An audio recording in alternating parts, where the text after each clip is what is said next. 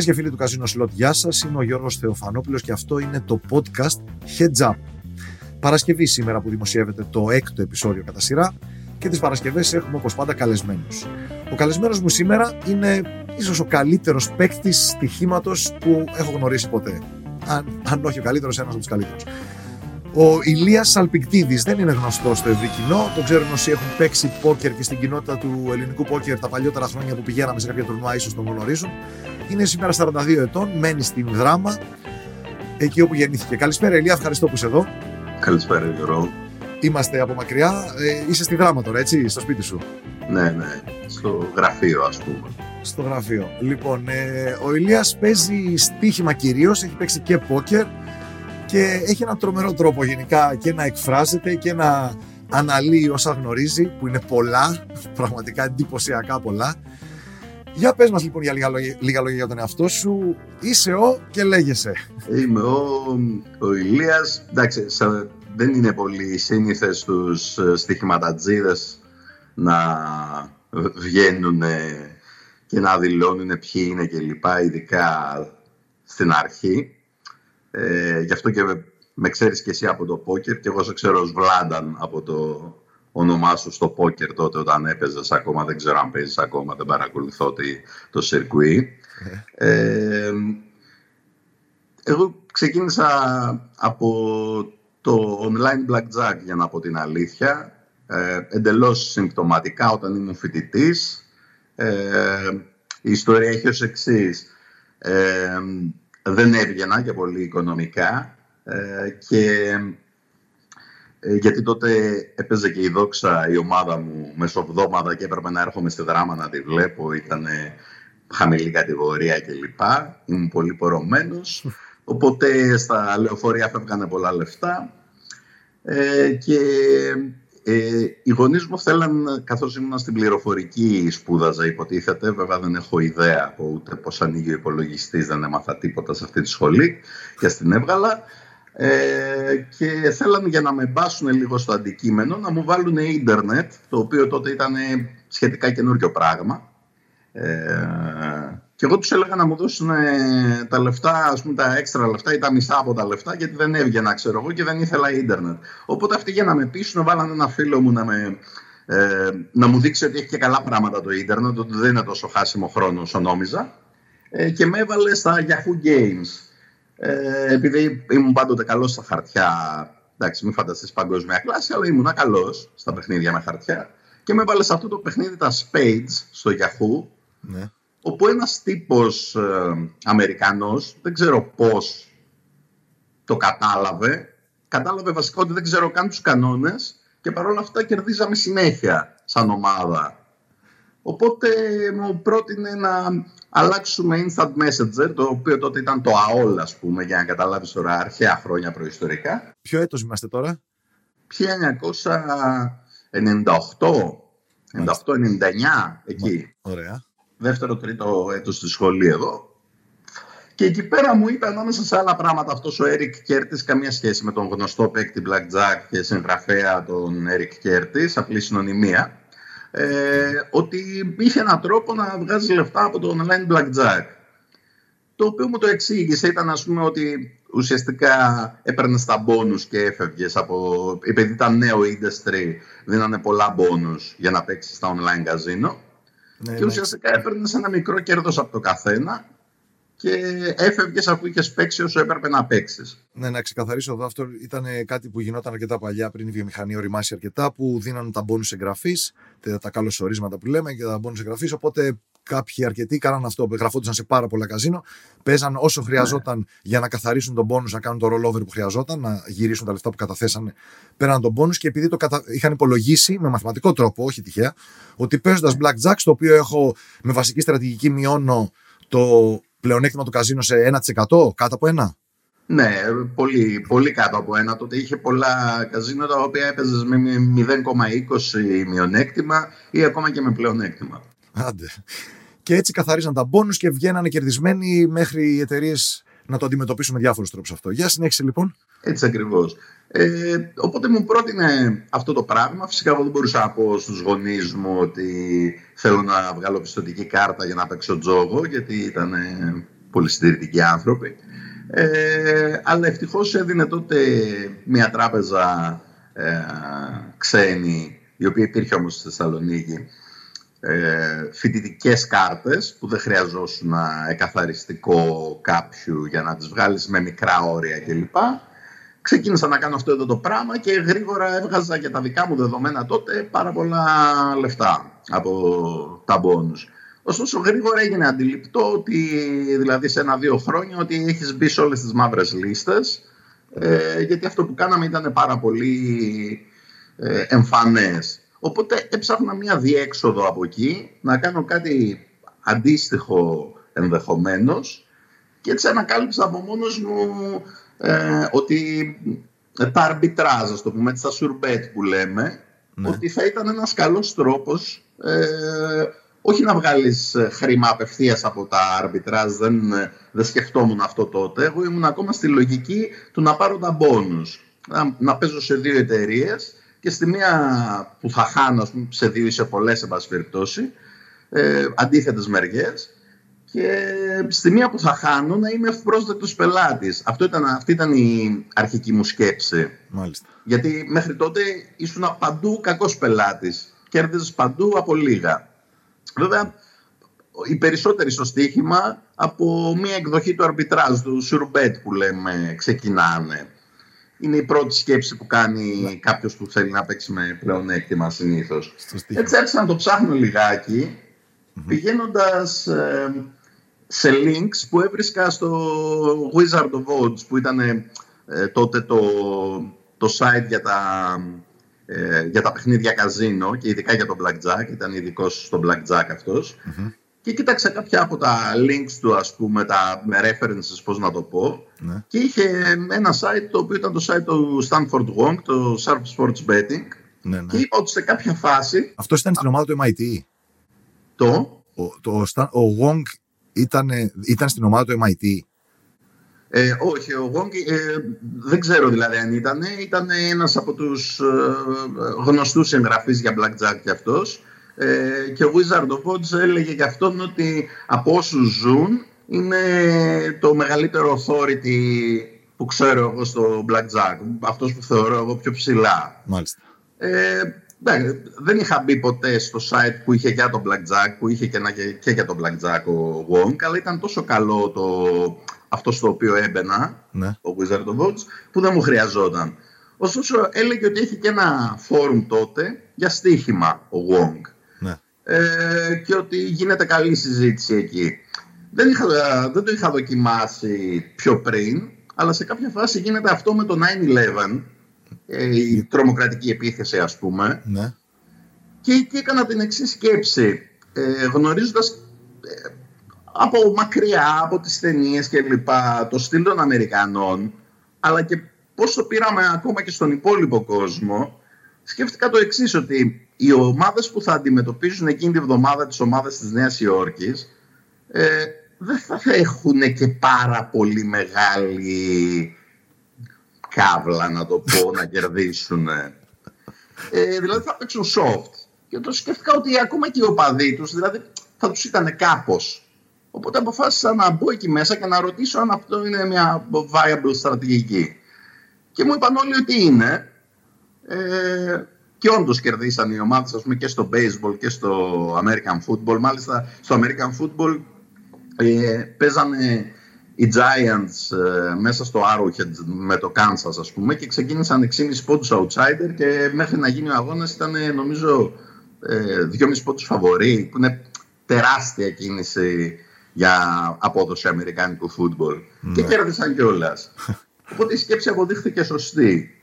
Ε, έπειτα έγινα hooked ας πούμε από αυτό εδώ το πράγμα. Ναι. Ε, μου άρεσε που η σκέψη μου ήταν σωστή και μέσα σε εκείνο το site μάθα πάρα πολλά πράγματα και ε, μου δόθηκε έτσι και η εντύπωση ότι μάλλον είναι η κλίση μου το στοίχημα παρά τα υπόλοιπα παιχνίδια πλεονεκτήματος.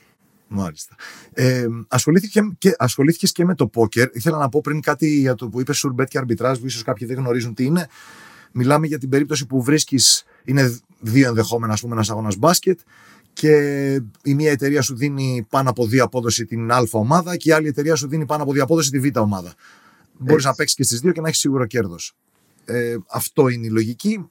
Και αυτό όμως δεν είναι μια πρακτική η οποία μπορεί να κρατήσει για πολύ καιρό. Θες και μεγάλο ποσά για να βγάζεις. Τότε, τότε απλώς στην αρχή δεν το ξέρεις και νομίζεις ότι το αρμπιτράζ είναι σίγουρα λεφτά. Ναι. Είναι, αλλά είναι λίγα σίγουρα λεφτά. Το καλύτερο είναι να παίζεις μόνο τη σωστή μεριά. Και στο πόκερ, πώς που σε γνωρίσαμε εμείς από το πόκερ, σε γνώρισα, πώς ξεκίνησες να καταπιάνεις και με το πόκερ; Ε, το σκεπτικό πίσω από το πόκερ ήταν ότι ε, φαντάστηκα ότι αν γίνω αρκετά καλός στο πόκερ ώστε να κερδίζω το rake τουλάχιστον να μην βγαίνω κάτω ότι θα είμαι ένας ευπρόσδεκτος πελάτης ε, για τις εταιρείες που προσφέρουν το προϊόν αυτό ε, το οποίο είναι περισσότερο από ό,τι μπορώ να πω για τις εταιρείες στοιχήματος, ας το θέσω έτσι. Μάλιστα. Ωραία. Και έπιασες πόκερ και εγώ σε θυμάμαι να είσαι σε μια εταιρεία που ήθελε, ήθελε να. έδινε πολύ μεγάλο rakeback σε παίκτες. Δηλαδή έδινε πολύ μεγάλο ποσοστό από τα χρήματα που αφήνουν στην εταιρεία. Όταν παίζει πόκερ κάποιος στο διαδίκτυο, οι παίκτες παίζουν μεταξύ τους και η εταιρεία κρατάει ένα μικρό ποσοστό από τα παιγμένα. Ε, αυτό το ποσοστό από τα παιγμένα το λέμε rake. Από την τσουγκράνα η οποία μαζεύει στη ρουλέτα τι μάρκες. Αυτό είναι το rake και από εκεί έχει βγει αυτή η λέξη, γι' αυτός ο όρος. Το rake λοιπόν στο poker είναι το ποσοστό που κρατάει η εταιρεία. Σε κάποιους παίκτες έδινε πολύ μεγάλο ποσοστό πίσω από αυτά τα χρήματα, rake back, για να τους δώσει κίνητρο να ανοίγουν τραπέζια. Και ήσουν ναι. ένα από αυτούς.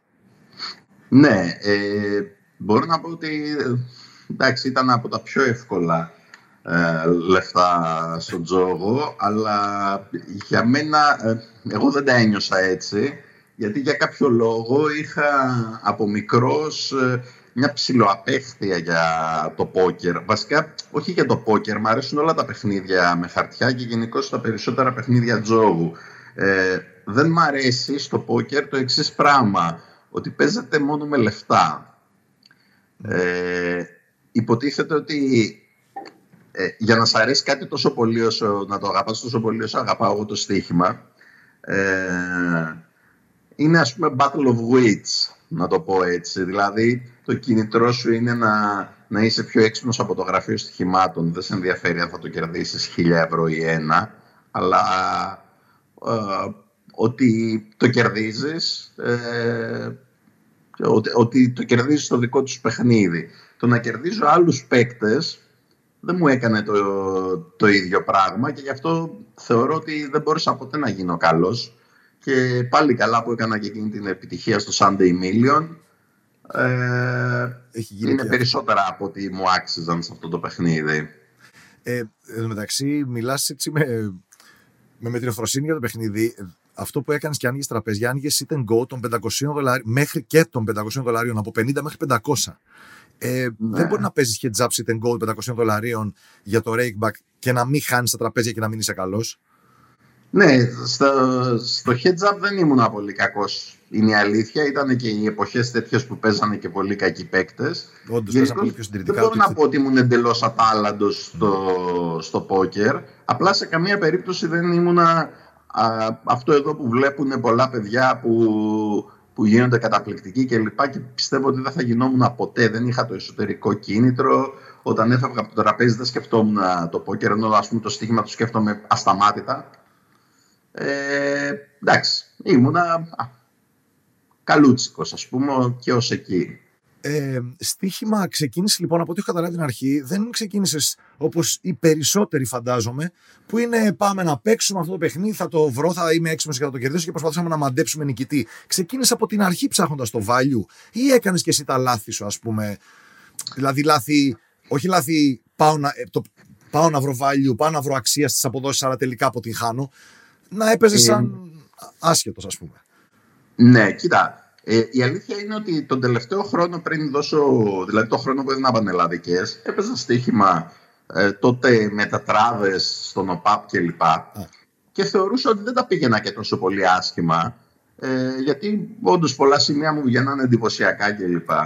Αλλά δεν καταλάβαινα γιατί στο τέλος χάνω. Α πούμε, δηλαδή, OK, okay, είχα βγάλει και δελτία, ε, πήγαινα καλύτερα από την γκανιότα ας πούμε, αλλά ε, πάλι βρισκόμουν κάτω. Δεν καταλάβαινα τότε πώς οι τετράδες κάνουν ας πούμε compound το, την γκανιότα και ότι έπαιζα κόντρα σε 40% και όλα αυτά τα σχετικά. Και επίσης είχα και εγώ το, το ίδιο που έχουν οι περισσότεροι παίκτες στην αρχή, που νόμιζα ότι μπορώ να βρω το ποιες ομάδες θα κερδίσουν. Αυτό, αυτό. Έτσι νομίζουμε όλοι. Ε, εντάξει, το οποίο δεν ξέρω, για κάποιον 17 χρονών το 1996, ε, εντάξει, μπορεί να είναι και εύλογο και λογικό να του φαίνεται έτσι, αλλά δυστυχώς δεν, δεν πολύ ισχύει ότι μπορείς να βρεις ποιες ομάδες θα κερδίσουν, μπορείς να βρεις ποιες αποδόσεις είναι δίκαιες ή όχι. Μετά από λίγο καιρό, με λίγη εμπειρία, ε, με πολλή ενασχόληση, αυτό μπορείς να το κάνεις. Αλλά τώρα ότι η ιδέα ότι θα κερδίσει μια ομάδα ε, σίγουρα, αν είναι σίγουρα γιατί η απόδοσή της να βρίσκεται εκεί που βρίσκεται; Γιατί να κάνει...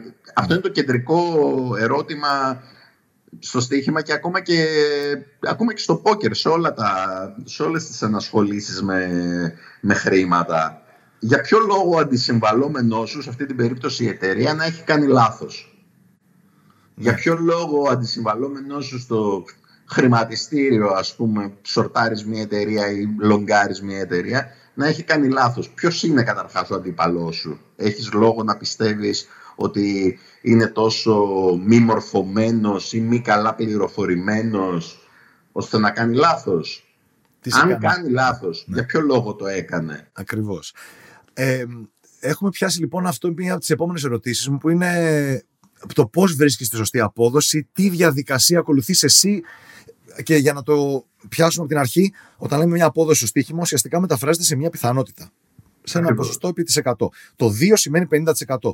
Πώς εσύ λοιπόν, αν μπορείς να μας πεις και έστω απ' έξω απ' έξω, τη διαδικασία περίπου ακολουθείς για να πεις ότι αυτό το 2, το 50% θα έπρεπε να είναι, είναι 66%, δεν είναι 50%, θα έπρεπε να είναι ένα 50%. Άρα έχει value, άρα το παίζω. Πώς το βρίσκεις αυτό; Ε, Κοίταξε, η, η άποψη που έχεις για τα μάτς, αυτό που κάνει δηλαδή ο πολλής κόσμος, δεν είναι κάτι άχρηστο. Ε, είναι κάτι που έχει ε, μεγάλη αξία. Περιμένεις λοιπόν κάποιες, σε κάποιες περιπτώσεις ε, και παίζεις ή μάλλον στοχεύεις να παίξεις στα μάτς στα οποία έχεις μια έντονη άποψη ότι θα γίνει κάτι έντονα διαφορετικό από ό,τι συνήθως γίνεται στα παιχνίδια αυτής της ομάδας, αυτού του παίκτη κλπ. Ε,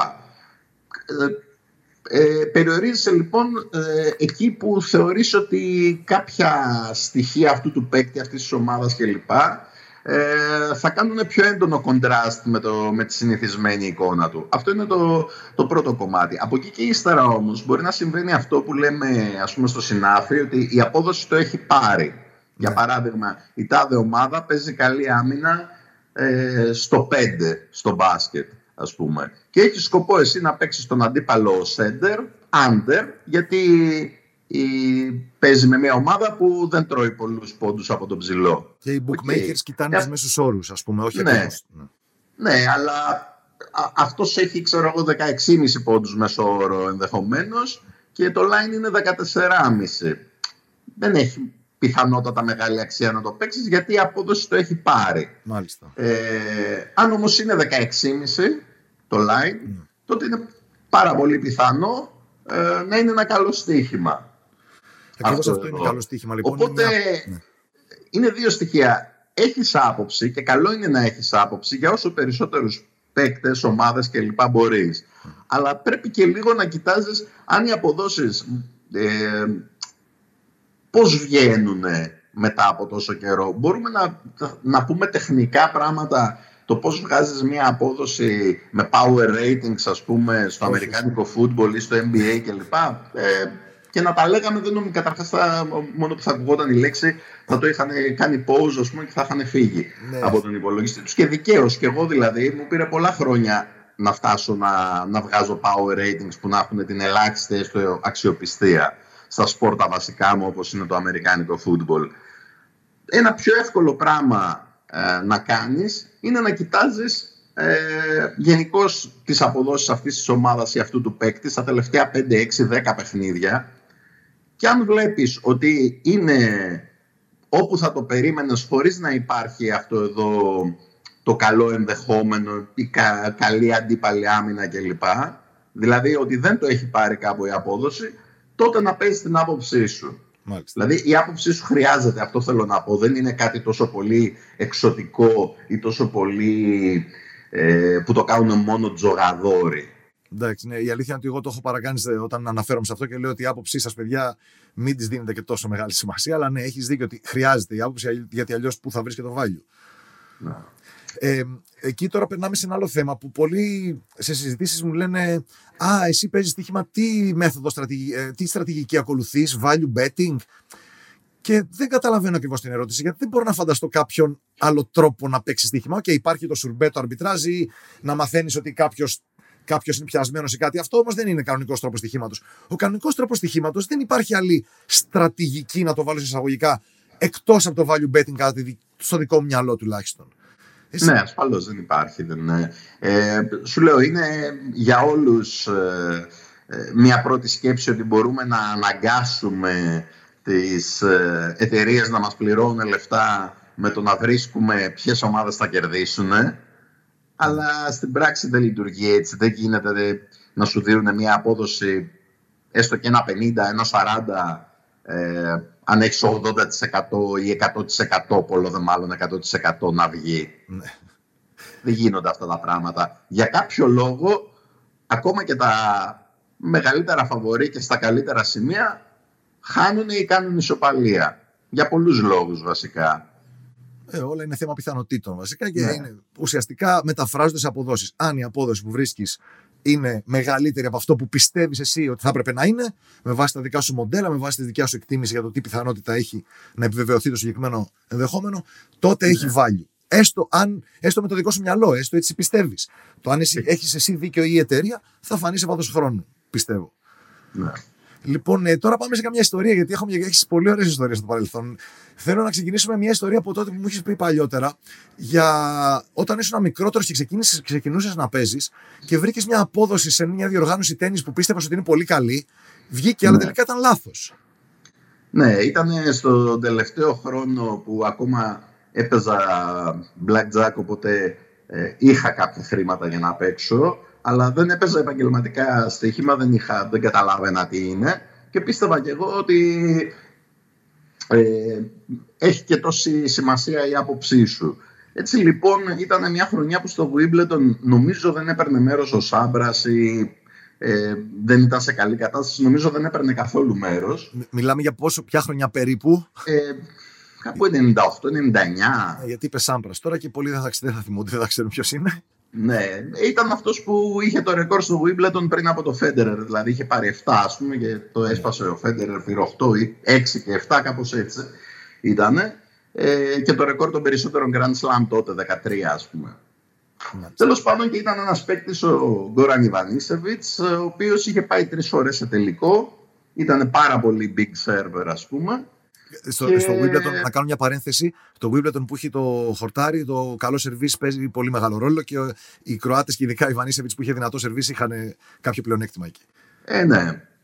Ε, και σκέφτηκα εγώ ότι επειδή ήταν και αυτός πολύ ντεφορμέ, ε, ήταν δηλαδή contrarian play στο μυαλό μου, γιατί σχεδόν, σχεδόν ήταν σαν να είχε φύγει από το, από το σιρκουί, ας πούμε. Ήταν στα τελευταία του, ήταν ντεφορμέ. Ναι, ναι, ναι. Ε, και σκέφτηκα ότι OK, okay, θα βρω μια απόδοση για αυτόν και θα το παίξω each way. Δηλαδή τα μισά λεφτά του στοιχήματός σου πάει στο να κερδίσει και τα μισά στη μισή απόδοση ε, πάνε στο να πάει απλώς τελικό. Ακριβώς. Ναι. Ε, και τον έπαιξα ας πούμε, να πάει τελικό ή να το πάρει. Δηλαδή αυτό each way betting που λέγεται που είναι αρκετά δημοφιλές στα αγγλικά γραφεία στοιχημάτων. Ναι. Ε, και όντως πήγε τελικό με τον Πάτερ Κράφτερ, ο οποίος και αυτός ήταν ένας τύπος που είχε πάει τρεις φορές τελικό και το είχε χάσει, όπως ακριβώς και ο Ιβανίσεβιτ δηλαδή.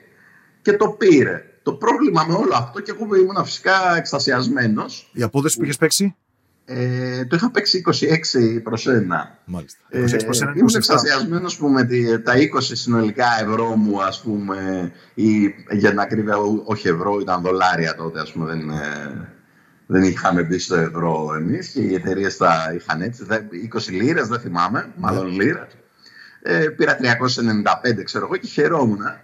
Και μετά κατάλαβα, ας πούμε, όταν ε, μπήκα στο επαγγελματικό στοίχημα, ότι ουσιαστικά είχα παίξει μια πάρα πολύ κακή απόδοση.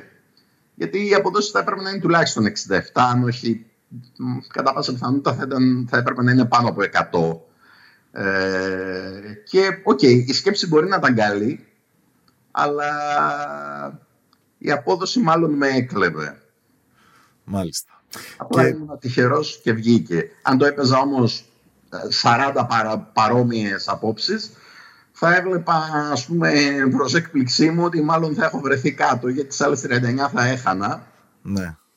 και θα μου 50% κάτω αντί να είμαι 150% επάνω όπως αν το είχα παίξει στο 100 και απόδοση. Κατά. Οπότε η απόδοση είναι τα πάντα και όχι η πρόληψη. Αυτό ακριβώς λέμε στο Value Και εκεί ήταν ένα στοίχημα που πιάνεις, χαίρεσαι και τελικά ανακαλύπτεις σαν ε, γνώστης του αθλήματος αργότερα ίσως της κατάστασης και των πιθανότητων ότι τελικά αυτό θα πρέπει να είναι πολύ παραπάνω. Και ήμουν απλά τυχερός.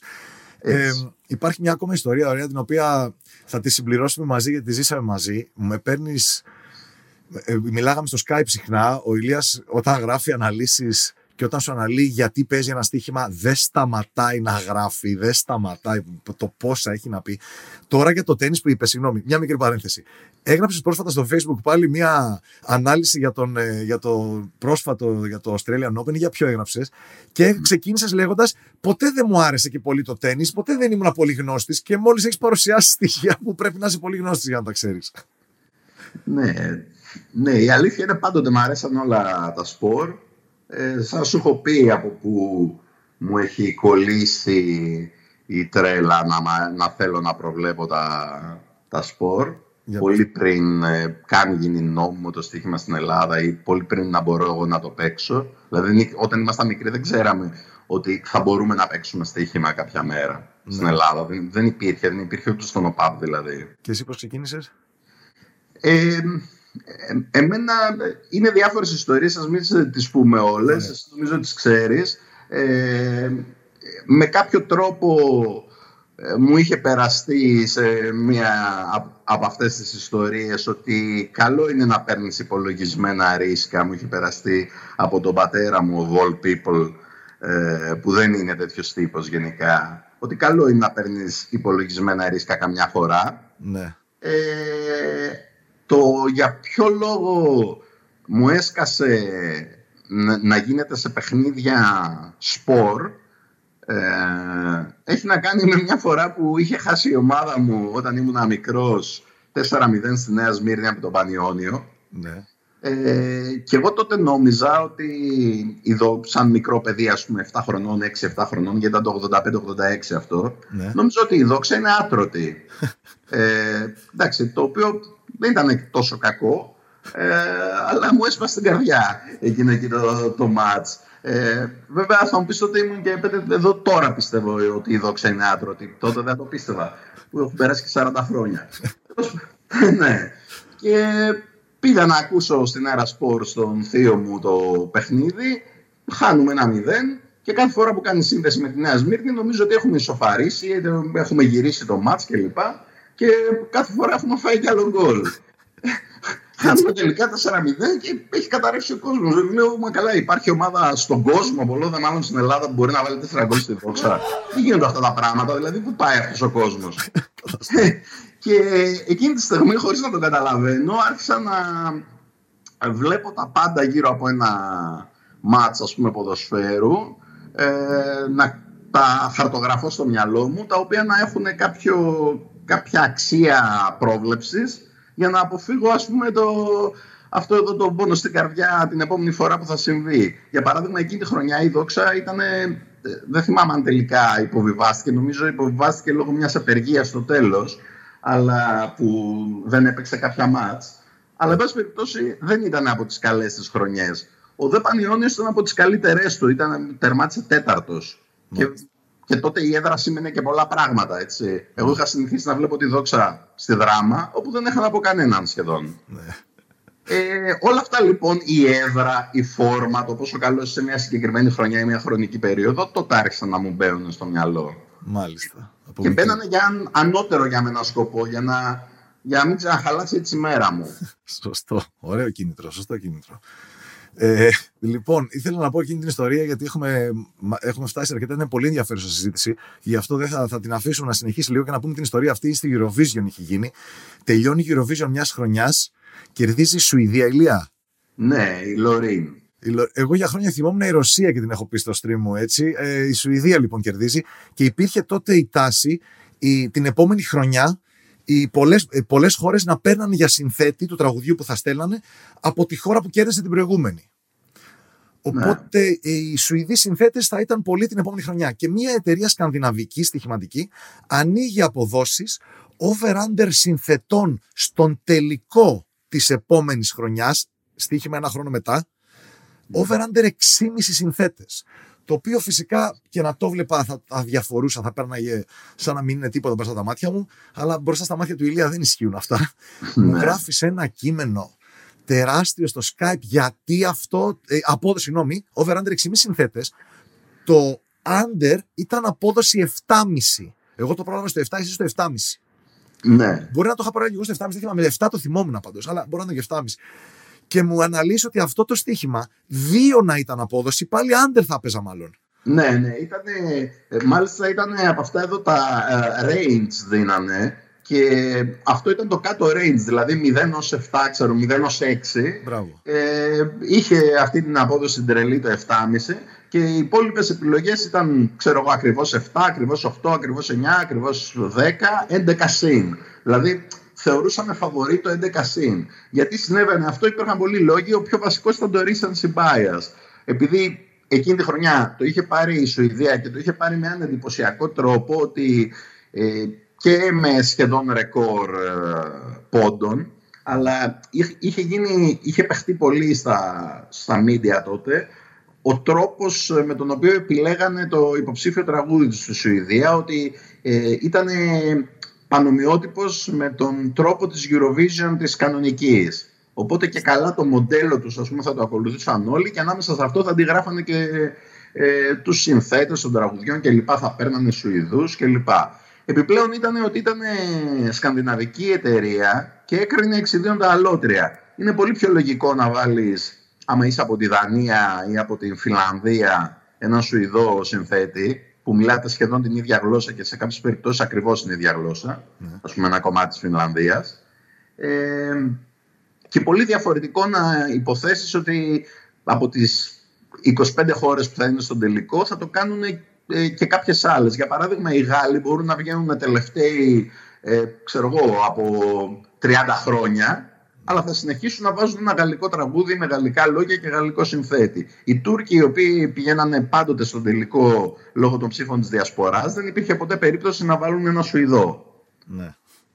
Ε, οπότε πολλές θέσεις στον τελικό, και ήταν και αυτή η λεπτομέρεια, ότι δεν σου έλεγε συνολικά στις χώρες που θα πάρουν μέρος στη Eurovision, σου έλεγε στον τελικό πόσα τραγούδια θα είναι Δηλαδή στις 25 χώρες, 24 το θυμάμαι, λοιπόν, θα είναι με Σουηδό συνθέτη. Ε, στο τελικό κάποιες χώρες πηγαίνουν από πριν και ξέρεις ότι δεν πρόκειται να βάλουν Σουηδό και κάποιες άλλες είναι βέβαιο ότι θα πάνε λόγω ψήφων της διασποράς τότε που παίζανε πολύ λίγο ρόλο οι κριτέ. Ε, Όπως η Τουρκία που είπα. Αυτή την ανάλυση, σε διακόπτω λίγο γιατί προχωράει η ανάλυση. Τέτοιου τύπου ανάλυση λοιπόν που να γράφει, να γράφει και πέρα. Αυτά είναι λίγα ε, μου είπε πολύ περισσότερα τότε ναι. για τη στατιστική, πόσες φορές στο παρελθόν είχε γίνει αυτό, τη νούμερα, όλα. Τα έχει ψάξει όλα. Για Eurovision. Φτάνει λοιπόν η επόμενη χρονιά. Το έχουμε ξεχάσει το στίγμα, καλά δεν το έχουμε ξεχάσει γιατί το κοιτάμε συνέχεια. Και στους ημιτελικούς θυμάμαι συνολικά όλες οι χώρες είχαν 7 Σουηδούς συνθέτες. Και ναι. θέλαμε να κοπεί ένας από τους ημιτελικούς. Τους κοιτούσαμε, τους κοιτούσαμε και τελικά δεν κόβεται κανένας και νομίζουμε ότι έχει χάσει το στοίχημα και λέγαμε κρίμα, τι καλή απόδοση, χάσαμε 50-50, παίξαμε ουσιαστικά και χάσαμε τέτοια, δεν λέγαμε. Ναι, ναι. Περνάει λοιπόν μια εβδομάδα, δέκα μέρες, το στοίχημα ήταν ακόμα εκκρεμούσε, ήταν pending το έδειχνε η εταιρεία, να μην έχει, γίνει, να μην έχει διευθετηθεί. Σου λέω εγώ τι γίνεται, μου λες εσύ δεν με έχουν πάρει από καλό μάτι στην εταιρεία γιατί έχω κερδίσει, δεν θα. Δεν θέλω να μιλήσω εγώ να ρωτήσω το support. Και λέω: Εγώ είμαι μια χαρά και αρχίζω και να τους μιλάω στο support, στο customer service. Παιδιά, τι γίνεται με αυτό το στοίχημα, τους λέω: Νομίζω έχω κερδίσει. Το ψάχνουν, το ψάχνουν, μου λένε δεν ξέρω, περίμενε. Θα σου απαντήσω στο Λέω περιμένω, περιμένω. Περίμενα, περίμενα, περίμενα. Φαντα... Στο τέλος έρχονται και μου λέει ο εκπρόσωπος, ε, έχεις δίκιο, έχει κερδίσει, σου έχουμε πιστώσει τα λεφτά. Και τρελαθήκαμε και στα είχα βάλει και σένα. Ναι, ναι, ναι. Και ψάχναμε μετά πώς, πώς, πού το είδαν, αφού περάσαν 7 στον τελικό. Στο ψάξιμο λοιπόν είχαμε βρει ότι στο Wikipedia, στις καταχωρήσεις των τραγουδιών στο Wikipedia, κάποια χώρα, ίσως για λόγους περηφάνειας, είχε βάλει ένα ντόπιο συνθέτη μπροστά από τον Σουηδό που είχαν πάρει. Και υπέθεσα είτε ότι από εκεί πήγαν σαν πηγή και υποθέσαν ότι ο ντόπιος ήταν και άρα μετρήσαν έξι, είτε κάποιος τρέιντερ είπε: Πω ρε φίλε, τι στοίχημα βγάλαμε πέρσι. Ποιος ανίδεο το έβγαλε αυτό το πράγμα. και δεν ξέρω. Ναι. Και το κάναν settle. Ε, και έτσι βγάζουμε κερδισμένα στοιχήματα ακόμα και χαμένα. Και θυμάμαι από τότε μου έλεγε ότι είμαι τόσο τυχερός, μου δίνει τα στοιχήματά σου γιατί μου έλεγε μόνο και μόνο επειδή τα παίζω εγώ, παίρνουν συν 10% πιθανότητα επιβεβαίωσης. Ναι, ναι, το, το πιστεύω ακόμα αυτό. Θα μου πεις τώρα εσύ είσαι επαγγελματίας ζωγαδόρο, χάρη το ρίχτρα. Δίκιο θα έχεις, να σου πω.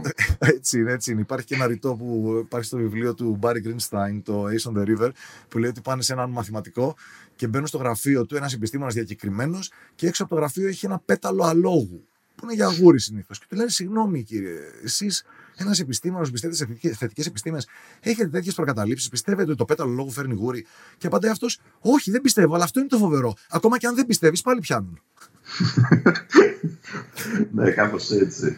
Λοιπόν, ε, θέλω να αφήσω μερικά για την επόμενη φορά, γιατί έχουν τόσο ενδιαφέρον ιστορίες και μάλλον θα σας ξαναφέρω καλεσμένα κάποια στιγμή. Γιατί έχω τώρα αφήσει κάτι διληματάκια για κλείσιμο, αλλά τώρα πιάσαμε τόσο πολύ χρόνο που δεν έχει νόημα. Ευχαριστώ πάρα πολύ, Ηλία. Είναι, είσαι γενικά χήμαρος σε ό,τι λες και έχεις τόσο πολλές γνώσεις. Πραγματικά είναι, λένε για μένα στο stream ότι είναι σαν παππούς αθείο που κάθομαι και γύρω-γύρω και λένε ιστορίες, αλλά έχεις και εσύ να πεις φοβερά πράγματα. Τι να πω, thanks for having me που λένε και στο χωριό μου. Έτσι, ευχαριστούμε πολύ και δεν γράφεις κάπου, δεν δημοσιεύεις κάπου επιλογές κάτι τέτοιο. Δουλεύεις μόνος γενικά. Είμαι... Όχι, όχι, ναι, δεν, το, δεν το κάνω αυτό. Μάλιστα. Ε, ευχαριστούμε λοιπόν πάρα πολύ τον Ηλία. Ελπίζουμε να σας άρεσε και αυτό το podcast. Και εγώ να είσαι καλά, Βλάδον. Ε, θα τα πούμε λοιπόν στο επόμενο. Αυτό ήταν και το Heads Up, ε, το έκτο επεισόδιο, αν δεν έχω χάσει το μέτρημα, ακόμα λίγα είναι, τα θυμάμαι, του Heads Up podcast του casinoslot.gr. Ευχαριστούμε που είχαμε την προσοχή σας για αυτό το διάστημα. Να είστε καλά. Γεια σας.